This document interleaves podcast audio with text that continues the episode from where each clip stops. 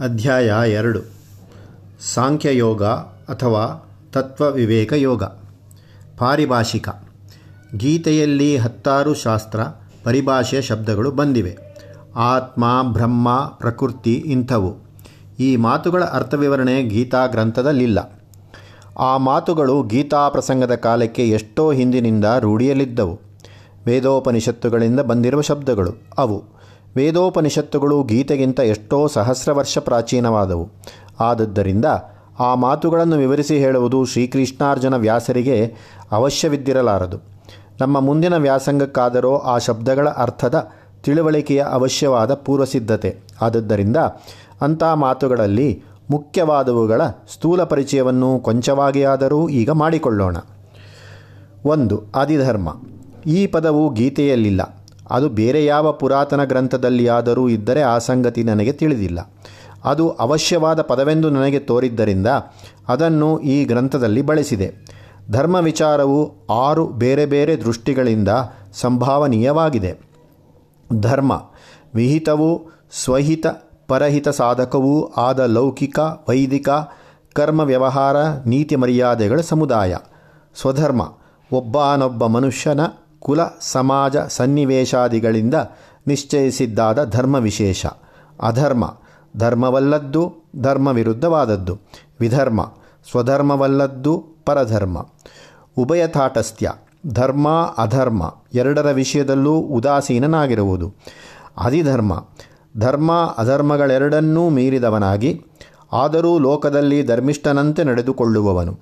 ಅವನು ಎಲ್ಲೆಲ್ಲೂ ಸ್ವಾತ್ಮ ಒಂದನ್ನೇ ಕಾಣುತ್ತಿರುವನಾದ್ದರಿಂದ ಅವನಿಗೆ ಶತ್ರು ಮಿತ್ರರುಗಳಿಲ್ಲ, ರಾಗದ್ವೇಷಗಳಿಲ್ಲ. ಆದದ್ದರಿಂದ ಪುಣ್ಯಪಾಪ ಸ್ಪರ್ಶವಿಲ್ಲ. ಆದದ್ದರಿಂದ ಅವನಿಗೆ ವಿಧಿ ನಿಷೇಧಗಳ ಅವಶ್ಯಕತೆ ಇಲ್ಲ ಹಾಗಿದ್ದರೂ ಅವನು ವಿಧಿ ನಿಷೇಧಗಳಿಗೆ ಒಳಪಟ್ಟವನು ಹೇಗೋ ಹಾಗೆ ಜಗದ್ ವ್ಯವಹಾರಗಳನ್ನು ನಡೆಸುತ್ತಾ ಅವುಗಳ ಫಲಾಫಲಗಳನ್ನು ತಪ್ಪಿಸಿಕೊಂಡವನಾಗಿರುತ್ತಾನೆ. ತ್ಯಜ ಧರ್ಮ ಮಧರ್ಮಂ ಚ ಏನೇ ತ್ಯಜಿಸಿ ತತ್ಯಜ ಅವಿದ್ಯೆ. ಈ ಮಾತು ಗೀತೆಯಲ್ಲಿಲ್ಲ, ಶಾಸ್ತ್ರದಲ್ಲುಂಟು. ಅವಿದ್ಯೆ ಎಂದರೆ ಮನುಷ್ಯನ ಜ್ಞಾನವು ಸಾಕಾಗದಿರೋಣ. ನೂನ್ಯತೆ, ಡಿಫಿಷಿಯನ್ಸಿ. ಜ್ಞಾನಶೂನ್ಯತೆಯಲ್ಲ ಅವನಲ್ಲಿರುವ ಆತ್ಮದ ಚಿತ್ ಭಾವವು ಅವನ ಪೂರ್ವಜನ್ಮ ಮಲಗಳಿಂದ ಮುಚ್ಚಲ್ಪಟ್ಟಿರುತ್ತದೆ. ಆದದ್ದರಿಂದ ಅವನು ಮಾಯೆಯನ್ನು ಮಾಯೆಯೆಂದು ಕಂಡುಕೊಳ್ಳಲು ಅಸಮರ್ಥನಾಗಿರುತ್ತಾನೆ. ಈ ಜ್ಞಾನದಲ್ಲಿ ಊನವಾಗಿರುವಿಕೆಯೇ ತಿಳುವಳಿಕೆಗೆ ಸಾಕಾಗದಿರೋಣವೇ ಅವಿದ್ಯೆ. ಮೂರು, ಆತ್ಮ. ಆತ್ಮಶಬ್ದವು ಬಹ್ವರ್ಥವುಳ್ಳದ್ದು ಅವುಗಳಲ್ಲಿ ಕೆಲವನ್ನು ಇಲ್ಲಿ ಗುರುತು ಮಾಡಿಕೊಳ್ಳೋಣ. ದೇಹ ಸಹಿತವಾಗಿರುವ ಚೈತನ್ಯ. ಮನುಷ್ಯನು ನಾನು ನಾನು ಎಂದುಕೊಳ್ಳುವಾಗ ತನ್ನ ಮನಸ್ಸಿನಲ್ಲಿ ಯಾವುದನ್ನು ಉದ್ದೇಶಿಸಿರುತ್ತಾನೋ ಅದು ಆತ್ಮ. ಈ ಆತ್ಮವು ಅಹಂ ಅಹಂ ಎಂದುಕೊಂಡು ತನ್ನನ್ನು ಪ್ರಪಂಚದಿಂದ ಪ್ರತ್ಯೇಕ ಮಾಡಿಕೊಳ್ಳುತ್ತದೆ. ಇದನ್ನು ದೇಹಾತ್ಮವೆನ್ನಬಹುದು. ದೇಹವೆಂಬುದರಲ್ಲಿ ಅಂಗಾಂಗಗಳು, ಮನಸ್ಸು, ಬುದ್ಧಿಗಳು, ಪ್ರಾಣವಾಯುಗಳು ಇವೆಲ್ಲವೂ ಸೇರಿರುತ್ತವೆ. ಆತ್ಮವೆಂದರೆ ಮನಸ್ಸು ಎಂಬ ಅರ್ಥವುಂಟು. ದೇಹದಿಂದ ಬೇರೆಯಾದ ಮನಸ್ಸು, ಮಹಾತ್ಮ, ದುಷ್ಟಾತ್ಮ, ಪಾಪಾತ್ಮ, ಪುಣ್ಯಾತ್ಮ ಮೊದಲಾದ ಕಡೆ ಇದು ಕಾಣುತ್ತದೆ. ಜೀವಾತ್ಮ, ದೇಹ ಮನಸ್ಸುಗಳೆರಡರಿಂದಲೂ ಬೇರೆಯಾಗಿ, ಎರಡಕ್ಕೂ ಶಕ್ತಿ ಕೊಡತಕ್ಕದ್ದಾಗಿರುವ ಒಳಗಿನ ಚೈತನ್ಯ. ಇದನ್ನು ಜೀವಾತ್ಮನೆಂದು ಕರೆಯುವುದುಂಟು. ಜೀವವೆಂಬುದರಲ್ಲಿ ಶುದ್ಧ ಚೈತನ್ಯದ ಜೊತೆಗೆ ಕೆಲವು ದೇಹಾದಿ ಪದಾರ್ಥಗಳು ಅಂಟಿಕೊಂಡಿರುತ್ತವೆ. ಅಂತರಾತ್ಮ. ಇದು ಯಾವ ಉಪಾಧಿಗಳೂ ಇಲ್ಲದ ಚೈತನ್ಯಾಂಶ. ಇದನ್ನು ಕೂಟಾತ್ಮವೆಂದೂ ಸೂತ್ರಾತ್ಮವೆಂದೂ ಕರೆಯುವುದುಂಟು. ಏಕೆಂದರೆ ಇದು ಮಣಿಹಾರದೊಳಗಣ ಸೂತ್ರದಂತೆ ಎಲ್ಲ ಜೀವಗಳಲ್ಲಿಯೂ ಅಂತಸ್ಸತ್ವವಾಗಿ ಇರುತ್ತದೆ. ಆದರೆ ಯಾವುದಕ್ಕೂ ಅಂಟಿಕೊಳ್ಳದೆ ಗೂಢವಾಗಿರುತ್ತದೆ. ಇಲ್ಲಿಯವರೆಗೆ ವ್ಯಷ್ಟಿ ಜಂತುವನ್ನು ಹೇಳಿದ್ದಾಯಿತು. ಪರಮಾತ್ಮ. ಹೀಗೆ ವ್ಯಷ್ಟಿ ಪ್ರಾಣಗಳಲ್ಲಿರುವ ಅಂತಶ್ಚೈತನ್ಯದ ಸಮಷ್ಟಿ ಭಾವವೇ ಪರಮಾತ್ಮ. ಇದು ಸಮಸ್ತ ಪ್ರಪಂಚದಲ್ಲಿಯೂ ವ್ಯಾಪಿಸಿ ಎಲ್ಲಕ್ಕೂ ಅದರದರ ಶಕ್ತಿಯನ್ನು ಕೊಟ್ಟುಕೊಂಡಿರತಕ್ಕದ್ದು. ಇದು ಪರಬ್ರಹ್ಮದ ಒಂದಾನೊಂದು ದಶೆ. ನಾಲ್ಕು, ಈಶ್ವರ. ಸೃಷ್ಟಿಸ್ಥಿತಿ ಸಂಹಾರಾದಿ ಜಗತ್ಕಾರ್ಯಗಳಿಗೆ ಸಂಬಂಧಪಟ್ಟ ಬ್ರಹ್ಮವಸ್ತುವಿನ ದಶೆ. ಐದು, ಋತ. ಸೃಷ್ಟಿಯಲ್ಲೆಡಗಿರುವ ಕಾರ್ಯನಿಯಮ. ಇದು ಭೂಗ್ರಹ, ಸೂರ್ಯಚಂದ್ರಾದಿ ಗ್ರಹಗಳ ಗತಿ, ಕ್ಲಪ್ತಯತೆಯಲ್ಲಿಯೂ ಋತುಗಳ ಪರಿವರ್ತನ ಕ್ರಮದಲ್ಲಿಯೂ ವಂಶಬೀಜ ಸಂತತಿಯಲ್ಲಿಯೂ ಕಾಣುಬರುತ್ತದೆ. ಜಗತ್ ಪದಾರ್ಥಗಳಲ್ಲಿ ಪ್ರತಿಯೊಂದರಲ್ಲಿಯೂ ಕಾಣಬರುವ ವಿಶೇಷ ನೈಜಗುಣವು ಋತ. ಈ ಅರ್ಥದಲ್ಲಿ ಅದು ಧರ್ಮಬೀಜ. ಋತವೆಂದರೆ ಅಂತರಂಗದಲ್ಲಿ ಸ್ಫೂರ್ತಿಯಾದ ಸತ್ಯ ಅಥವಾ ಯಥಾರ್ಥ. ಕರ್ಮಕ್ಕೆ ನಿಯತ ಫಲವನ್ನು ದೊರಕಿಸುವ ಶಕ್ತಿಯು ಋತ. ಆರು, ಕರ್ಮ ಅಥವಾ ಜನ್ಮಾಂತರ ಕರ್ಮ. ಇದು ಮೂರು ವಿಧ. ಸಂಚಿತ. ಇದು ಎಷ್ಟು ಜನ್ಮ, ಎಷ್ಟೋ ಜನ್ಮಗಳಲ್ಲಿ ಮಾಡಿದ ಕರ್ಮಗಳ ಫಲಾಫಲ ಶೇಷಗಳ ಒಟ್ಟು ರಾಶಿ. ಅವು ತಮ್ಮ ಫಲವನ್ನು ತಿನ್ನಿಸಲು ಕಾದುಕೊಂಡಿರುತ್ತದೆ. ಆಗಾಮಿ, ಯಾವ ಕರ್ಮಶೇಷವೂ ಇನ್ನೂ ಫಲಕ್ಕೆ ಬಾರದೆ ಇನ್ನು ಮುಂದೆ ಫಲ ಕೊಡಲು ಕಾದಿದೆಯೋ ಅದು. ಪ್ರಾರಬ್ಧ. ಇದು ಸಂಚಿತದಲ್ಲಿ ಒಂದು ಭಾಗ. ಅದು ಫಲ ಕೊಡುವುದಕ್ಕೆ ಪ್ರಾರಂಭವಾಗಿರುವ ಭಾಗ. ಧಾನ್ಯದ ರಾಶಿಯಲ್ಲಿ ಕೆಲವು ಕಾಳುಗಳು ಮೊಳೆಯಲು ಆರಂಭಿಸುತ್ತವೆ. ಅಂತಹ ಪ್ರಾರಬ್ಧ. ಈ ಪ್ರಾರಬ್ಧವನ್ನು ಉಂಡೇ ಮುಗಿಸಬೇಕು. ಅನಾದಿಯಾದ ಜೀವವು ಇಂದಿನ ಜನ್ಮಕ್ಕೆ ಹಿಂದೆ ಎಷ್ಟೆಷ್ಟೋ ಜನ್ಮಗಳಲ್ಲಿ ಬದುಕಿತ್ತಷ್ಟೇ. ಆಗ ಮಾಡಿದ ಕೋಟಿಗಟ್ಟಲೆ ಕರ್ಮಗಳಲ್ಲಿ ಯಾವ ಯಾವುದರ ಫಲವನ್ನು ಆಗಲೇ ಅನುಭವಿಸಿದ್ದಾಯಿತೋ ಅದು ಹೋಗಲಾಗಿ ಮಿಕ್ಕ ಕರ್ಮಶೇಷ. ಇಂದಿನ ಊಟಕ್ಕಾಗಿ ಹಿಂದಿನಿಂದ ಉಳಿದುಕೊಂಡು ಬಂದಿರುವ ಪಾಕಶೇಷ. ಇದು ಮೇಲೆ ಹೇಳಿದಂತೆ ಸಂಚಿತ, ಆಗಾಮಿ, ಪ್ರಾರಬ್ಧ ಎಂದು ಮೂರು ಬಗೆ. ರಾಗಿಯ ಕಾಳನ್ನು ನೆನೆಸಿಟ್ಟರೆ ಅದರಲ್ಲೇ ಕೆಲವು ಕಾಳುಗಳು ಬೇಗ ಮೊಳೆಯುತ್ತವೆ. ಇನ್ನು ಕೆಲವು ಸಾವಕಾಶವಾಗಿ ಮೊಳಕೆಯಾಗುತ್ತವೆ. ಮೊಳಕೆಯಾಗಿರುವುದು ಪ್ರಾರಬ್ಧ. ಈ ಪ್ರಾರಬ್ಧ ಕರ್ಮಗಳಲ್ಲಿ ಪ್ರಭೇದಗಳುಂಟು. ಅವು ಇಲ್ಲಿ ಅಪ್ರಕೃತ. ಏಳು, ಕಾಲದೇಶ. ದೇಶಕಾಲ. ಎಂಟು, ದೇಶಕಾಲ. ಜಗತ್ತಿನ ವಸ್ತು ಕ್ರಿಯಾಭೇದಗಳ ಅನುಭವದಿಂದ ನಮ್ಮ ಮನಸ್ಸಿನಲ್ಲುತ್ಪನ್ನವಾಗುವ ಗಾತ್ರ ಪರಿಣಾಮ ಪರಿಮಾಣ ಕಲ್ಪನೆಗಳು. ದೇಶ, ಕಾಲ ಇವೆರಡು ಜಗತ್ವಸ್ತುವಿನ ಅನುಭಾವವಾಚಕಗಳು. ಜಗತ್ತು ವಸ್ತುಗಳ ಮತ್ತು ಕ್ರಿಯೆಗಳ ಸಮುದಾಯ. ಜಗತ್ ವಸ್ತುಗಳ ಗಾತ್ರ ವಿಸ್ತಾರಗಳನ್ನು, ಅನ್ಯೋನ್ಯ ವ್ಯವಧಾನಗಳನ್ನು ದೇಶ ಅಥವಾ ದಿಕ್ಕು ಎಂಬ ಪದವು ಸೂಚಿಸುತ್ತದೆ. ಜಗತ್ ಕ್ರಿಯೆಗಳ ವ್ಯಾಪ್ತಿ ವಿಸ್ತಾರಗಳನ್ನು, ಅನ್ಯೋನ್ಯ ವ್ಯವಧಾನಗಳನ್ನು ಕಾಲಶಬ್ದವು ಸೂಚಿಸುತ್ತದೆ. ಎಲ್ಲಿ ಜಗತ್ತುಂಟೋ, ಅಲ್ಲಿ ದೇಶಕಾಲಗಳ ಭಾವನೆಯುಂಟು. ಎಲ್ಲಿ ಜಗತ್ತಿಲ್ಲವೋ, ಅಲ್ಲಿ ದೇಶಕಾಲಗಳ ಭಾವನೆ ಇಲ್ಲ ಅದೇ ವಿಶ್ವಾತೀತ. ಅದೇ ಅನಂತ ಸತ್ತ. ಅದೇ ಕೇವಲ ಸತ್ತ. ದೇಶಕಾಲಗಳು ಜಗತ್ತಿನೊಳಗಿನ ತದನುಭವ ಪ್ರಕಾರಗಳ ಸಂಜ್ಞೆಗಳು. ಈ ವಿಚಾರವನ್ನು ಅನುಬಂಧದಲ್ಲಿ ವಿಸ್ತರಿಸಿದೆ. ದೈವ ವಿಧಿ ಜೀವದ ಆಗುಹೋಗುಗಳನ್ನು ಗೊತ್ತು ಮಾಡುವ ಭಗವದಾಜ್ಞೆ. ಇದು ಋತು ನಿಯಮ. ಅದು ಎರಡು ನೂಲೆಳೆಗಳ ಹೆಣಿಗೆಯಿಂದ ಆದ ಒಂದು ಹುರಿ.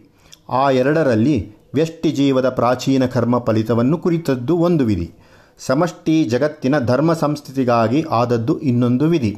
ಈ ಎರಡು ವಿಧಿಗಳು ಏಕೀಭವಿಸಿ ದೈವ. ಹತ್ತು, ಧರ್ಮ.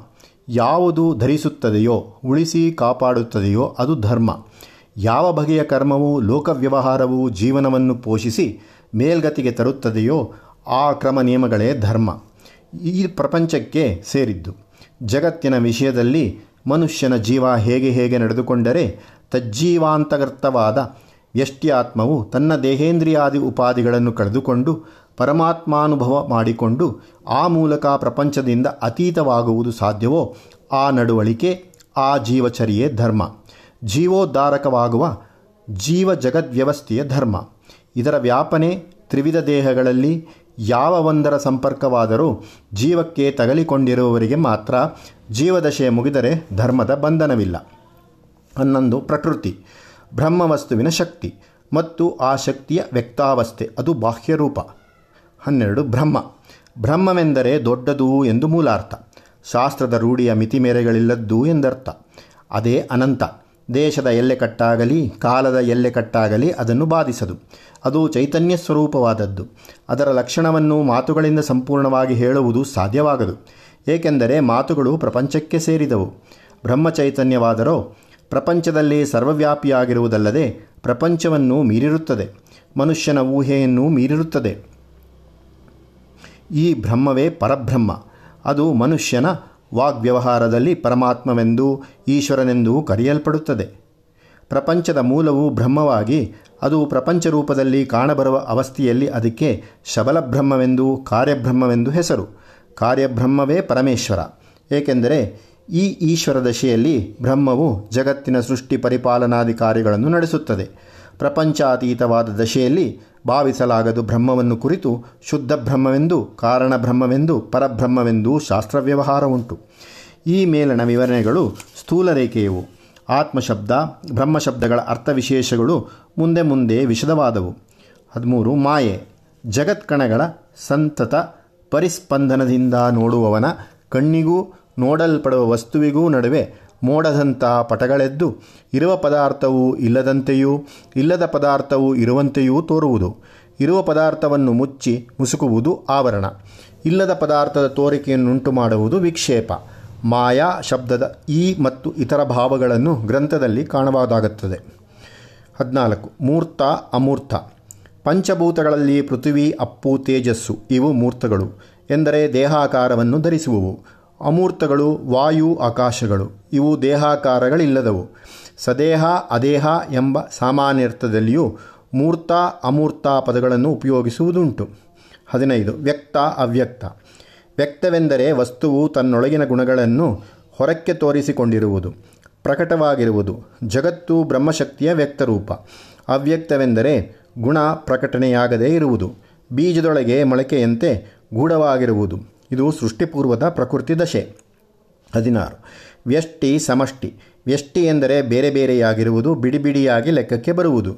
ರೂಪಾಯಿ ಎಂದಾಗ ಒಂದು ನೂರು ಬೇರೆ ಬೇರೆ ಪೈಸೆಗಳನ್ನು ಲೆಕ್ಕಕ್ಕೆ ಬರುತ್ತವೆ. ಇದು ವ್ಯಷ್ಟಿ. ಸಮಷ್ಟಿ ಎಂದರೆ ಬೇರೆ ಬೇರೆಯಾಗಿರುವ ವಸ್ತುಗಳನ್ನು ಒಟ್ಟುಗೂಡಿಸಿ ಲೆಕ್ಕ ಮಾಡುವುದು. ವ್ಯಷ್ಟಿಗಳ ಸಮಸ್ತದ ಏಕರೂಪವೇ ಸಮಷ್ಟಿ. ಒಂದು ನೂರು ಪೈಸೆಗಳು ಒಟ್ಟಿಗೆ ರೂಪಾಯಿ ಎಂದು ಮನಸ್ಸಿಗೆ ತಂದುಕೊಂಡಾಗ ಅದು ಸಮಷ್ಟಿ. ಹದಿನೇಳು. ವ್ಯಾಕೃತ, ಅವ್ಯಾಕೃತ.